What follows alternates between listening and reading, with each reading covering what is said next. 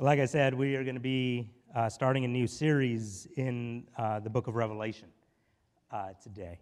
We are not going to be covering the entire book of Revelation, but it is going to be a series that's going to be covering um, the seven letters that are written to the churches in the book of Revelation. Um, up on the screen, you'll see a little bit of an of a outline of the first five chapters of, of the book of Revelation. And you'll see that chapter one starts with uh, this apocalyptic, prophetic epistle introduction. And we'll make sense of that uh, today. And then uh, you'll see the next portion of uh, chapter one opens up with this vision of Jesus. It gives this grand uh, picture of Jesus, but specifically Jesus pre- present amongst the churches. And then chapter two through three there are seven different churches that are addressed. And actually, when you see where John is situated, he's on an island called Patmos. And if you were to go through modern day Turkey, you'll hear him write to the churches of Asia. Um, if you move counterclockwise, it's just a geographical uh, movement that's happening here. So you start with Ephesus, and then again you move counterclockwise, and you'll cover those different uh, seven churches that he talks to. And then after he gives a word to those seven churches, after Jesus gives a word to the seven churches, you'll see in chapter 4 and 5, there is the central and centering vision of Jesus, of the Lamb um, in the heavenly throne room. Revelation, um, after people have read Revelation or have approached Revelation, um, have been uh, left, have left that book scratching their heads. Um, there have been wild approaches and interpretations of the book of Revelation. Um, it, is, it is a book that um, has certainly has caused lots of controversies and, and points of tension. Let me rephrase that. The, the book itself isn't the thing that caused the tension. it's, it's the way that we've approached the book that has created that, this tension and um, and even points, the ways that we've approached it have created points of division within the body of Christ. That we've, we've used it almost as a litmus test of how do you read the book of Revelation, and then we decide whether or not we can be in the same camp with one another. And so, certainly, as we approach this book, there's a little bit of fear and trepidation in my own heart that what I'm not looking to do um, is misrepresent the book of Revelation. I don't think that, you know, the vast majority of people approach this book looking to misrepresent what's happening within its pages. But, um, you know, the, the prayer constantly becomes how do, we, how do we approach this book in a way that is going to be faithful to the context in which it's found? Uh, this book is, is, is a gem uh, in the crown of, of Scripture. Uh, it is, is an absolutely beautiful book that um, I love the way that Scot McKnight in his, uh, in his book on the book of Revelation said it. He said this he said, Revelation is a book that in all centuries has inspired the martyrs, has nourished the imagination of visionaries, artists, and hymn writers resource prophetic critiques of oppression and corruption in state and church, sustained hope and resistance in the most hopeless situations. Uh, that this book is written, and, and I believe that as, if we were to approach it faithfully, that what it'll do is inspire us to places of hope and perseverance. That it'll move us to a place in which we might be able to see our Lord Jesus in an incredible light. Um, why this book? Why this book? Well, honestly, for, for I guess one simple reason. Um, our hope here as we gather together on Sunday mornings is to study the Word of God, is that we would dive deep into the pages of Scripture. And as we've thought and prayed about where do we go next, and as we think about um, the next series that we might go through, um, you know, part of the conversation between Larissa and myself and the pastoral team is this place of just recognizing I don't know the last time that we went through one of the books of prophecy in the pages of Scripture. So I kind of just thought, let's give that a shot.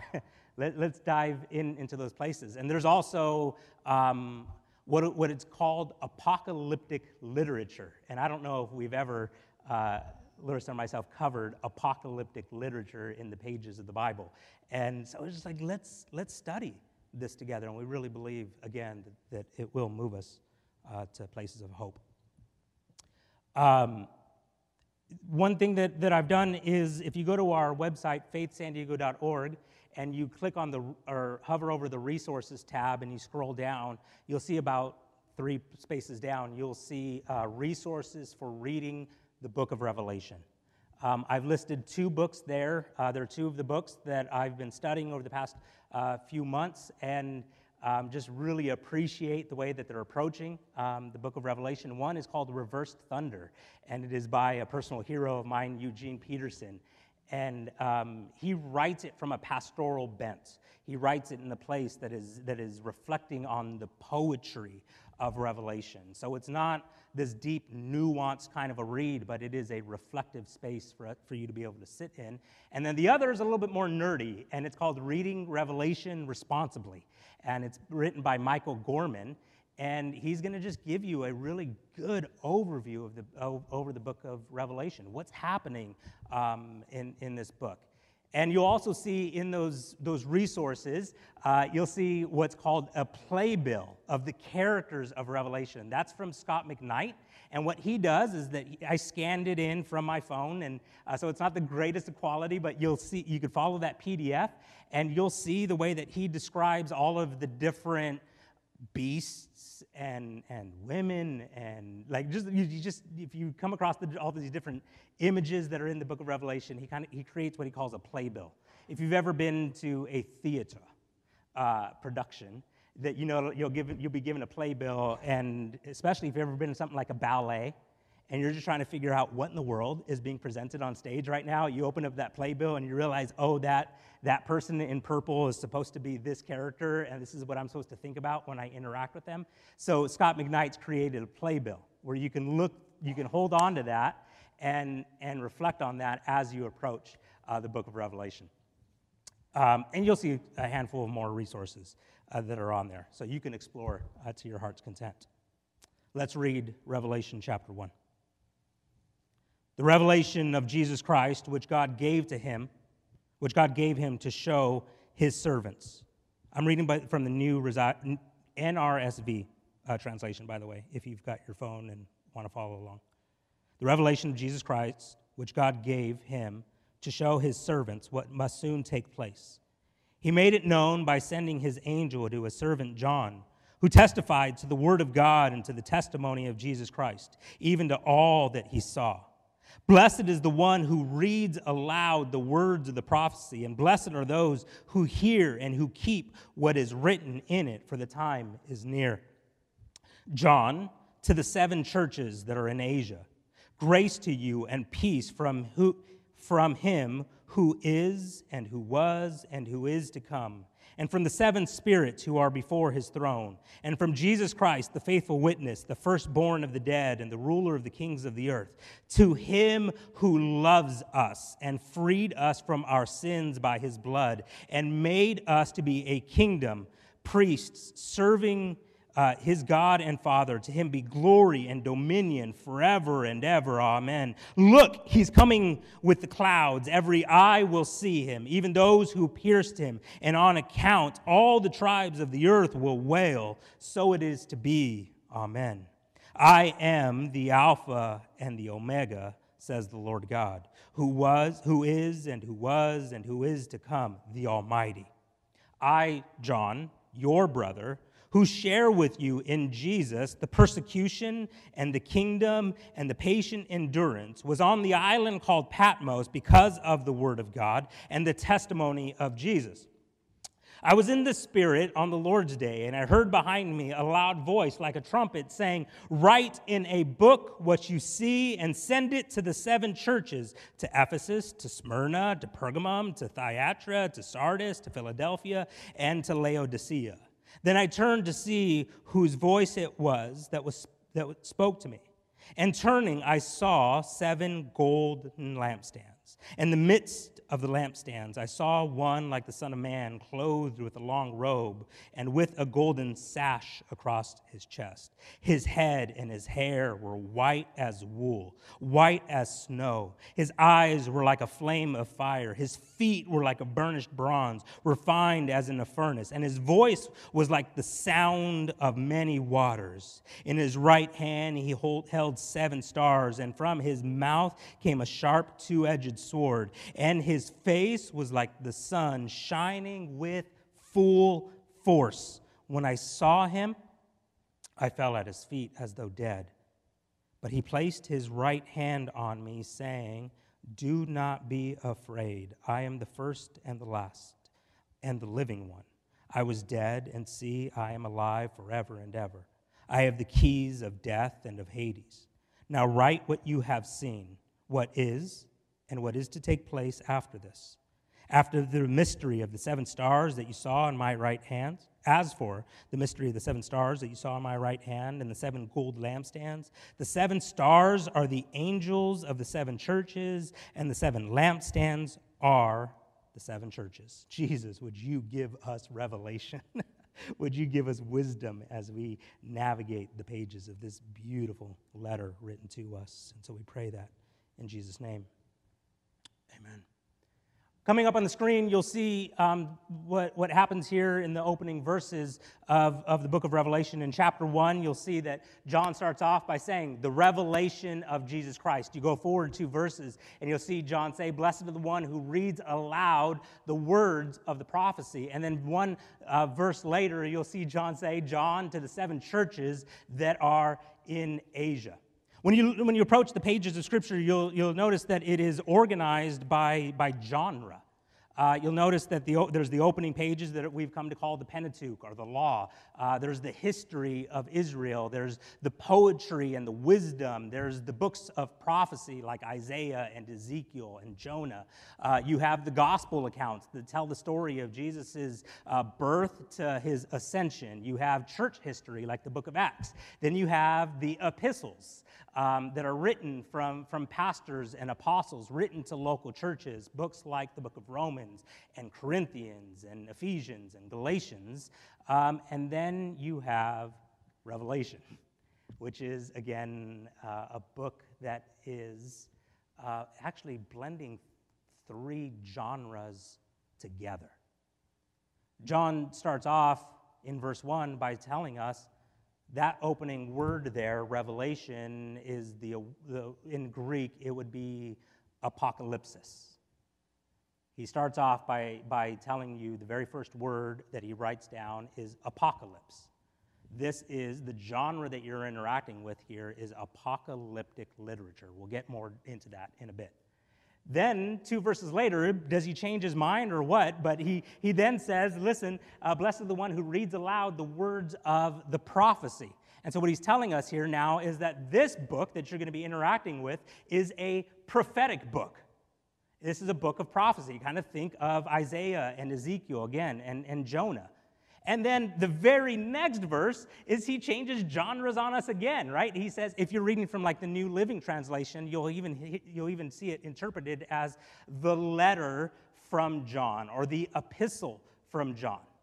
And so now, as you, in order, vital to understanding this book, you have to understand that it is these three chords beautifully woven together that this book, and you'll see it on the next slide, is what we're going to call, and plenty of people have called it, an apocalyptic prophetic epistle. That's what we're interacting with. And if you're going to order if you're going to understand this book, you have to have those three things in mind. You, you have to, have, because uh, if you don't, you're going to read through it and either be left scratching your head or leading some kind of cult that is predicting that next year Jesus is coming back. Right? Like, you, you've got to read the book from these three vantage points. So let's start with the first one. We'll, I mean, the last one, and then we'll work our way backwards. Let's talk about that word epistle. This word epistle, right? It means a letter. And what we find here is that this book as John writes in, in verse 4, is uh, from John to the seven churches. This is a letter from a pastor's heart to the churches that he feels honored and to, to, to shepherd. It is written to a church that, that he absolutely loves and adores. Common understanding is that this John is the one who writes the book of John. Um, that's kind of the vantage point that I'll take, but there's plenty of other um, things that you can nerd out on to find out is it a different John who writes these or not. But I, I believe that it is uh, John, the son of Zebedee, the disciple of Jesus, um, and that John has been a pastor, and he's an old man as he writes these letters. He's exiled on an island called Patmos because he has pledged allegiance to Jesus and not to Caesar. And so he writes from this place out of deep care for his church. See, when you interact with the book of Revelation, you've got to interact, it, interact with it in a way that understands this isn't some impersonal, cryptic message that we've got to be like, you know, in, in the movie National Treasure in order to try to figure out what's happening. But we've got to understand that this book is written from a pastor to his church because he wants them to be encouraged, because he loves them, because he wants, he desires for them to endure.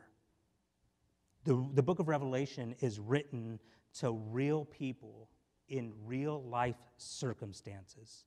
And it is written to encourage them, to challenge them, and to instill renewed hope and life within them. But you also see, not only is it a hybrid of, of genres coming together, but the, who it's from is also a hybrid. It is, it is from John, but it's also from Jesus. You'll hear specifically over the, these, these letters that are written in chapter 2 and 3 to the churches. It's from Jesus. Jesus is saying, Say these things from me to the church. So while this letter is from John, it is also very explicitly stated that these are the words from Jesus. And when you look at it, specifically in verse 1, chapter 13, you'll see it say, In the midst of the seven lampstands, I saw one like the Son of Man, and then the opening of chapter 2. It, these are the words of Jesus. To the angel in the church of Ephesus, write, These are the words of him who holds the seven stars in his right hand, who walks amongst the seven golden lampstands. And what we're introduced here to at the opening pages of this book is that Jesus is intimately aware of his church. And why is he intimately aware of his church? Because he holds his church in his right hand. He's standing. Where is Jesus to be found? If you want to discover where Jesus is at, it's with his church. If you're looking around the world to try to discern and discover where God is at work in the world, it's going to be in the church. And one person that observed this letter stopped and caused us to, to, to reflect on do you see where the church resides. It's in Jesus' right hand. And why in the right hand? Because when you have something in your right hand, mostly speaking, no shame to our left handed people in here, it's, it's what you're going to be putting to use. It is where, it is where you're going to be working from. And so if you're going to if you're going to identify where the work of God is happening in this world, it is him with his church. And Jesus is writing to his church here because he knows them personally and he knows what they're going through. And he's going to write to them in their places of hurt.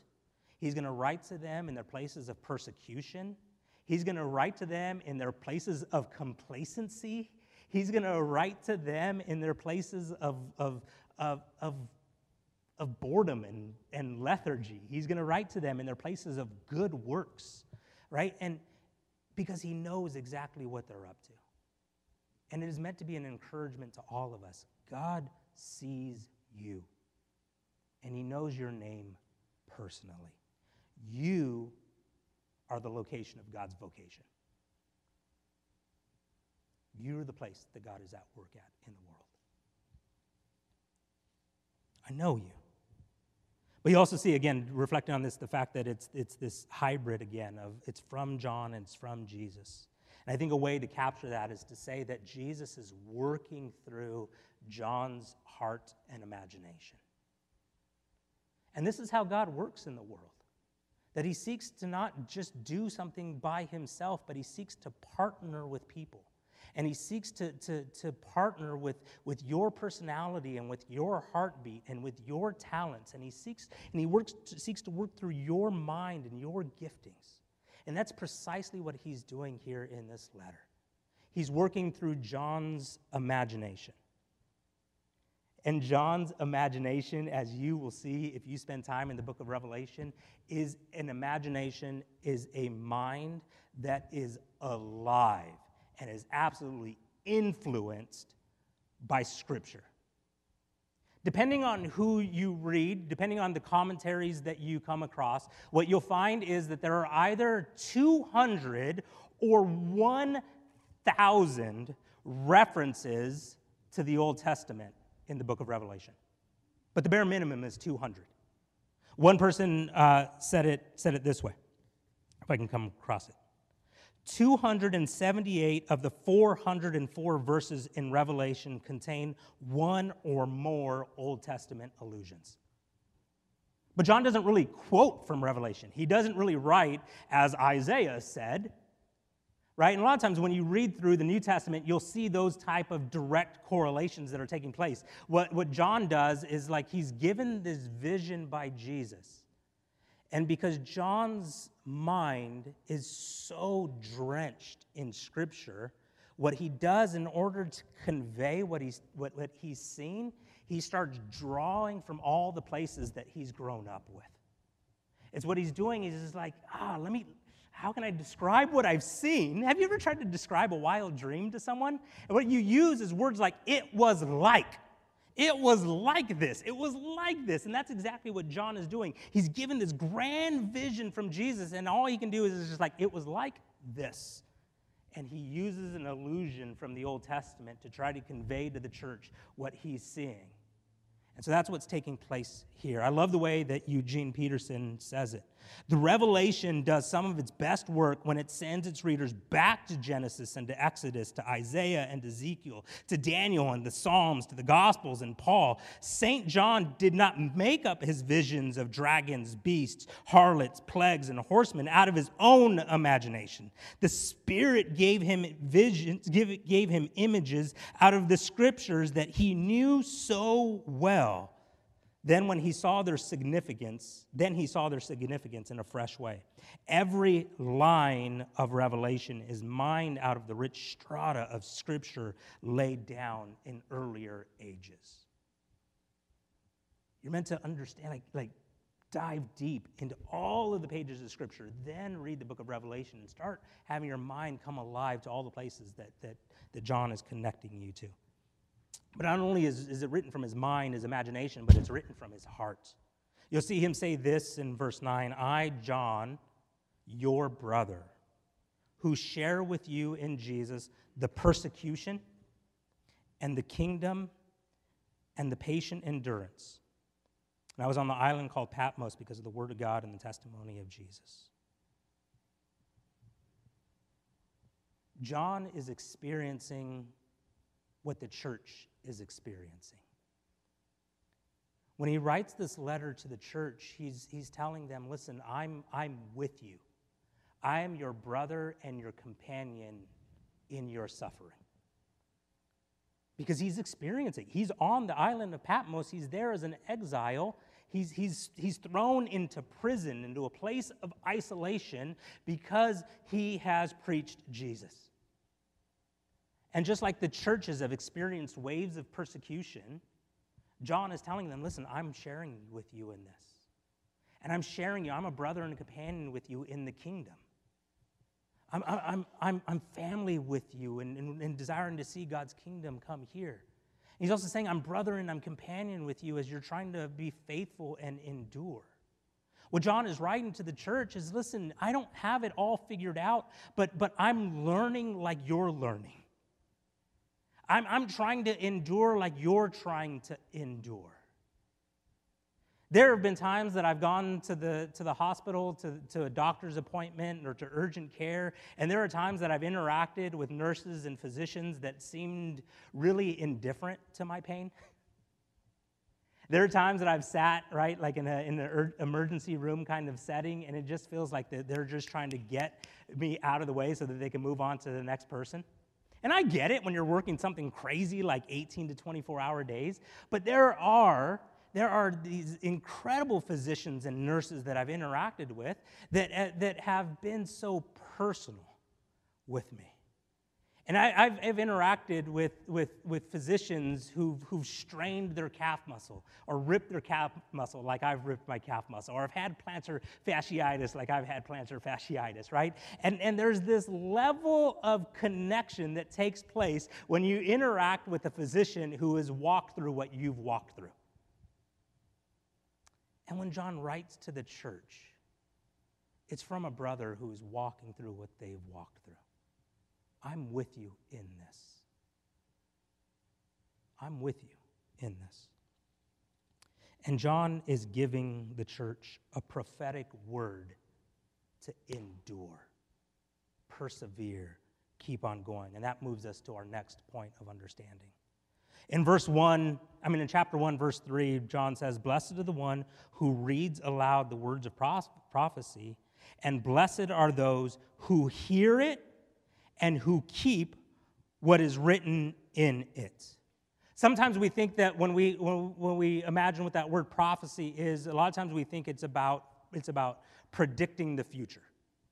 Right? A lot of times we, we here's this prophetic word, and this is what God is going to do way in the future. But actually, when you understand what, what prophecy is in the pages of Scripture, you'll find that what it is, it is, it is God giving the church understanding of what He's up to here and now and how He wants them to act on it here and now. Do you see the way that John writes it? He says, Blessed are the one who reads aloud the word of the prophecy, and blessed are those who hear it and who keep what is written in it. Prophecy is meant to be acted on now. Prophecy is something that is meant to in, be instilled and invigorate our lives here and now.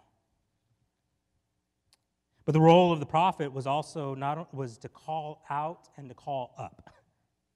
The role of the prophet was very often in a space where they, were, they came to the church and told them, here are the things that you've got going on in your life, or here are the things that we've got going on in our culture, that needs to be addressed.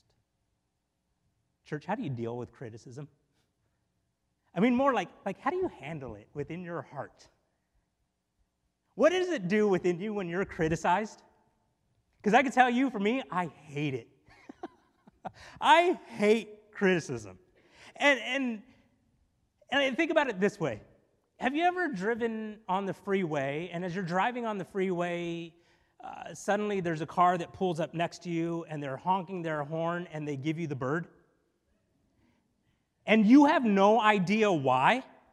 Like you legit like have no idea what you did to tick this person off. And in that moment, I don't know about you, this is here's what happens in my heart. Is oh my gosh, what did I do wrong? What did I do that this person is now offended with me? And when they drive off, everything within me wants to follow them, find a red light, roll down my window, and say, Hey, are we cool? like, are we good? How, do, how can I explain my side of the story? I want to explain what happened. Like, just tell me what I did wrong, and I can give you reason why that took place. I, I don't do well with criticism, but church, listen, six out of the seven weeks ahead of us, you're going to hear Jesus say this to the church I have this against you. And it's going to unsettle us. What, what we often want, I heard one person describe it this way, is what we want is therapeutic deism.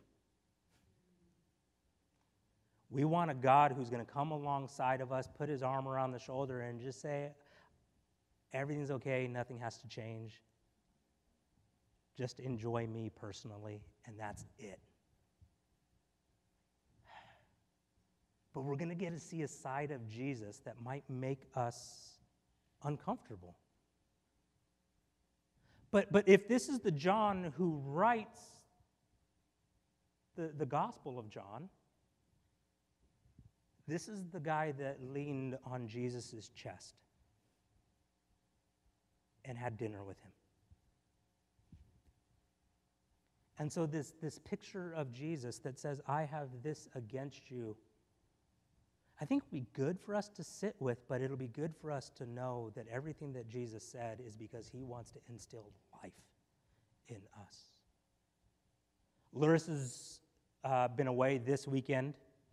Um, we just had a niece that was born. Her youngest sister had had a baby, and she's out um, in the Chicago area. And then a few weeks ago, she was at a, a pastors' conference uh, for women lead pastors in our denomination. And her being away has meant a couple things. One, that I've eaten junk food, and I've watched a lot of action movies. But I came across this from bank robber Dalton Russell from the movie Inside Man. The further you run from your sins, the more exhausted you are when they catch up to you. I kid you not, I paused the movie and wrote it down. Talk about call it good, right? These random moments where you come across just a moment of insight and wisdom. They're just like, oh my goodness, I was not expecting that. But that's what's happening in these letters to the seven churches. I have this offend I have this. I have this against you. I notice this about you. And I don't want you to be exhausted anymore. I don't want you to be beat up. I don't want you to be run ragged. Like I don't I don't want these points of tension and hostility in your life. I don't I don't I don't want these broken relationships. I don't want you to be in these places where you're in places of complacency. Like I don't I don't want that about you. I don't want you to just join everything that's happening in Rome. It, right? Like, like it's this place of saying I, I I want you to have life. I want you to have it to the full. And that's why he gives these criticisms to us. And baked into those criticisms are a warning don't join Babylon. Don't join Babylon. One, I would, refer- I would take you to that um, reference sheet by Scot McKnight when he looks at uh, the different characters in, Babel- uh, in the book of Revelation. You could read all about Babylon, or a little snippet of Babylon there. But um, here's the way that Michael Gorman reflects on it when he thinks about why John uses this word Babylon, this empire Babylon, all throughout his letter. He says, Nearly all interpreters of Revelation recognize that the entire book is a critique and parody of the Roman Empire and the cult of the emperor that was rampant in the Roman province of Asia in the second half of the first century.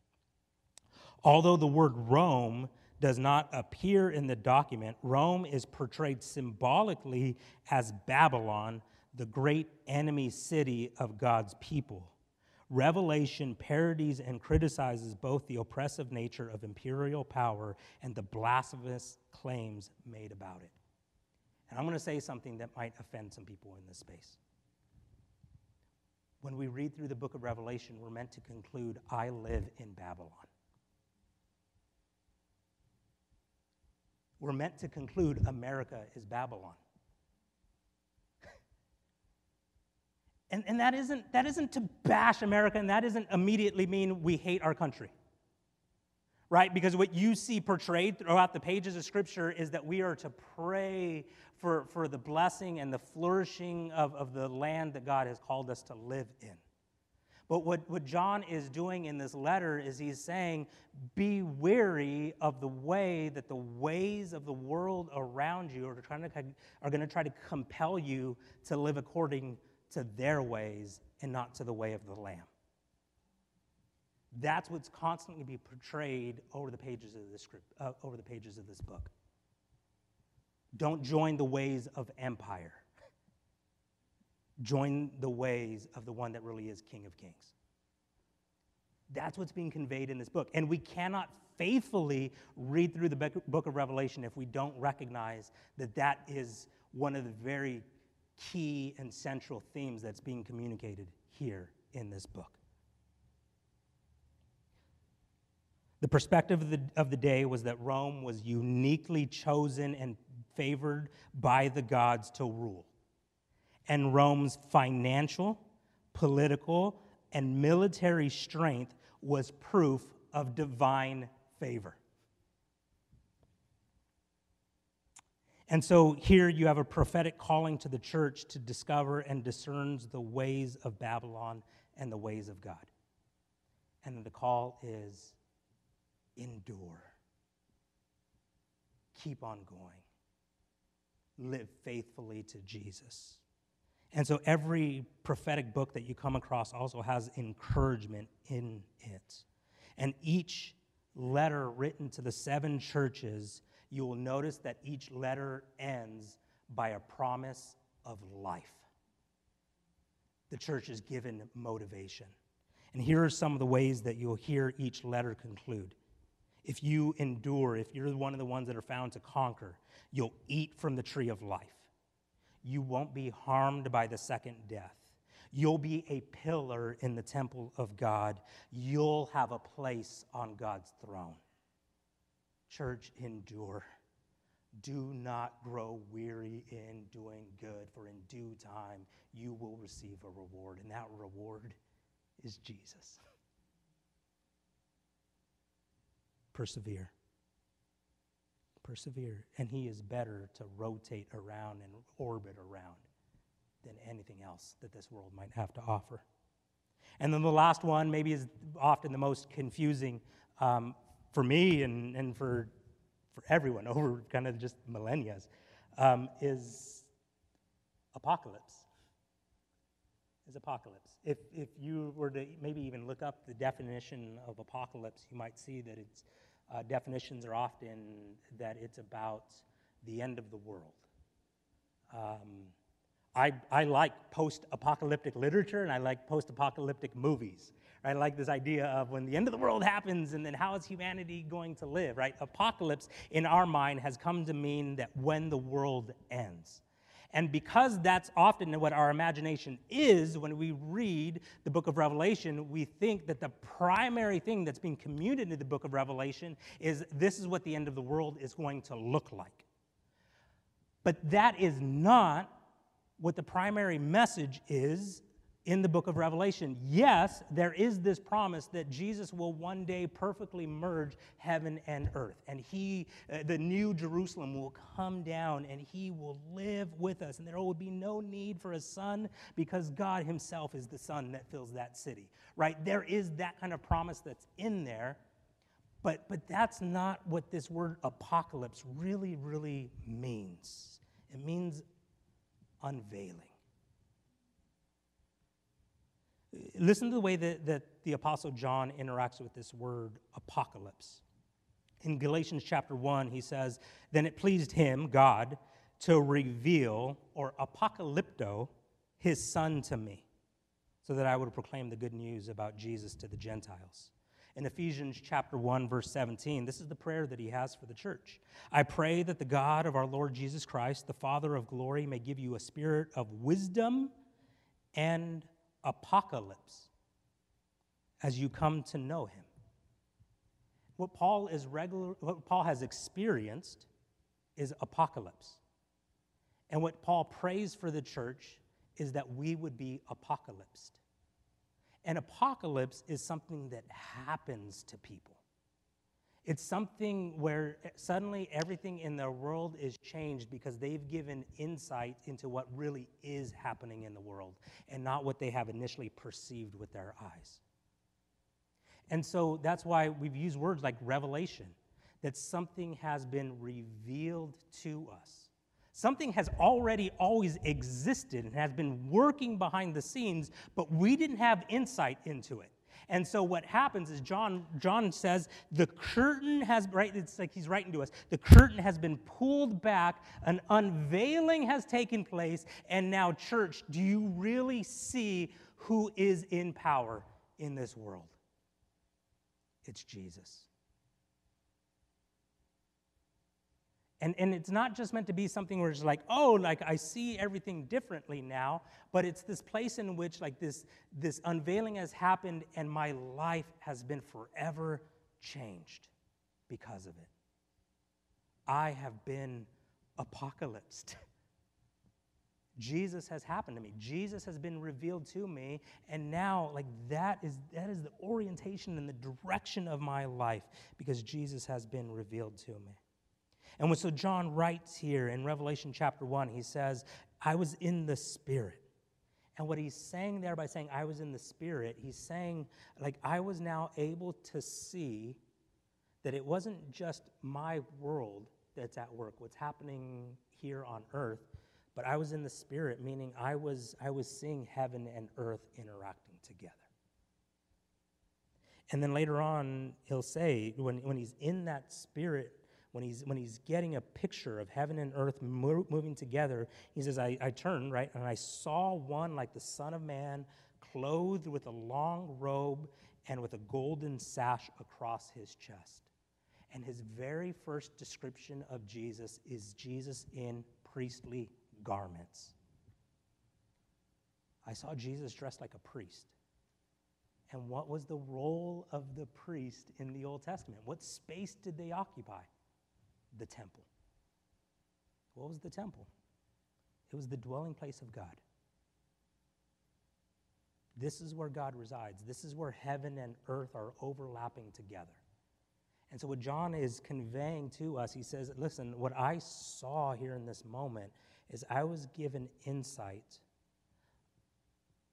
to the war that's raging in the world around us today.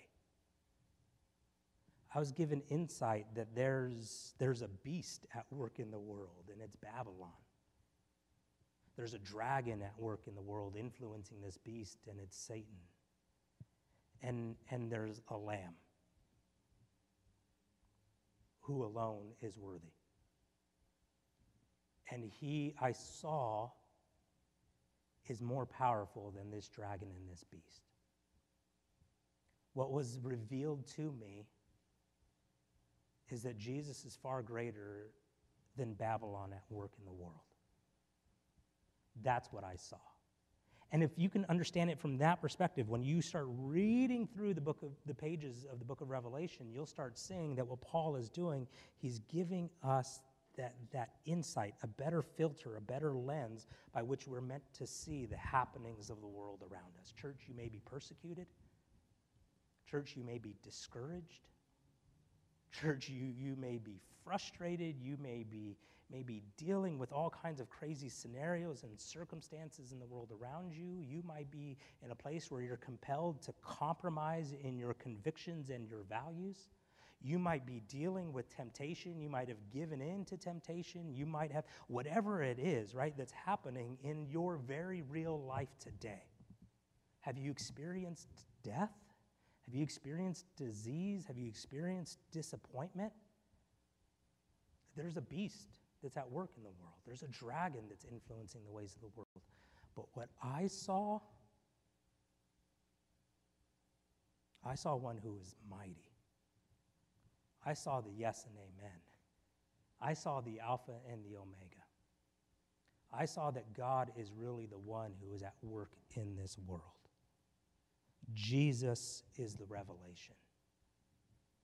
And so this whole letter is meant to be a place where we would say, Come, let us adore him. Come. Come, keep your eyes on him. Come and, and, and constantly get a revelation of Jesus. Come and constantly get a picture of him. Here's some of the things that I don't have time for, but I'll just really fast wedge in here for us. There's this chart that'll come up on the screen, and when you see when Jesus is described, you'll see that in the next chart over, that the way that Jesus is described is all these allusions to the Old Testament. And it's this picture, this grand picture of Jesus. And you'll get insight into the fact that this is the God who was and who is and who is to come. This is the God who is at work in the world around us. That chart is on the resources page. Um, but you also what I also want you to hear is this I'm going to quote from, I'm going to read from Eugene Peterson again.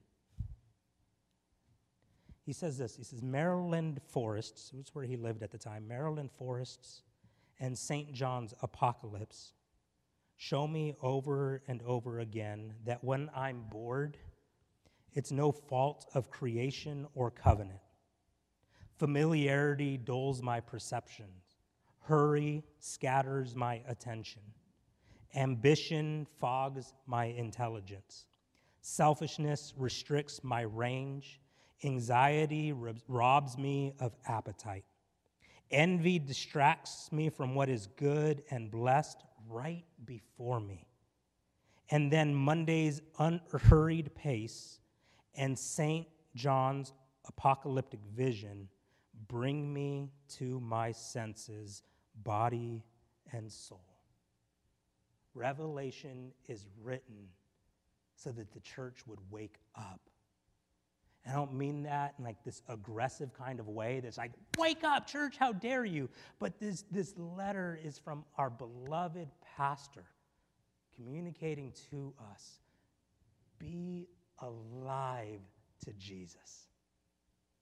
Wake up and, and, and be enthralled with him, be overwhelmed by him.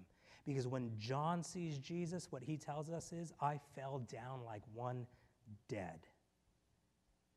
Jesus, Jesus, Jesus is the one that we're meant to have our eyes zeroed in on. And when we have our eyes constantly zeroed in on Jesus, it gives us perspective for how we're meant to live and endure and love today. Church, would you stand? Let me pray this over us.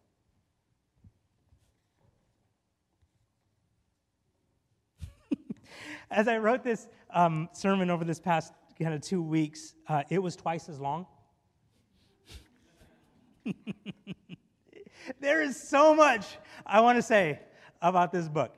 There are so many insights and connections and just ways that you can absolutely nerd out on what's happening in this book. I am falling in love uh, with the pages of, of this apocalyptic prophetic epistle. But more and more so, I'm falling in love with Jesus. I really mean that. As I'm sitting and meditating on these words, I am more and more being compelled in the mundane moments of my day to stop and to pay attention to Jesus. The, the page is written to us by, by Pastor John. Man, I, I would encourage you to sit down with them and reflect on them, meditate on them.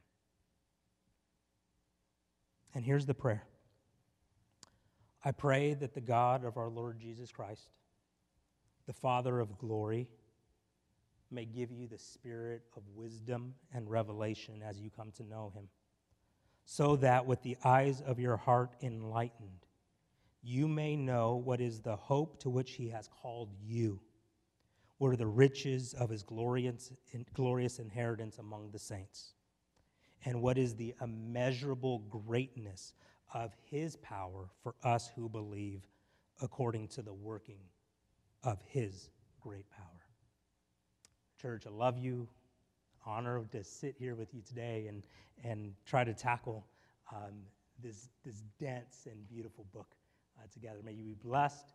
Um, I'll be up front available to you if you'd like someone just to chat with, to pray with, maybe even if you're a guest here with us this morning to ask questions about our community, um, or if you just want to be come up here and uh, nerd out on the book of Revelation together. I count me in on that. I would love to do it. So, church, be blessed. Love you to go downstairs in the courtyard, uh, find some beverages and some bagels uh, this morning for us, and make sure that you also get a hold of those kiddos and have them hang out with you down there as well. Love you, church. see you downstairs.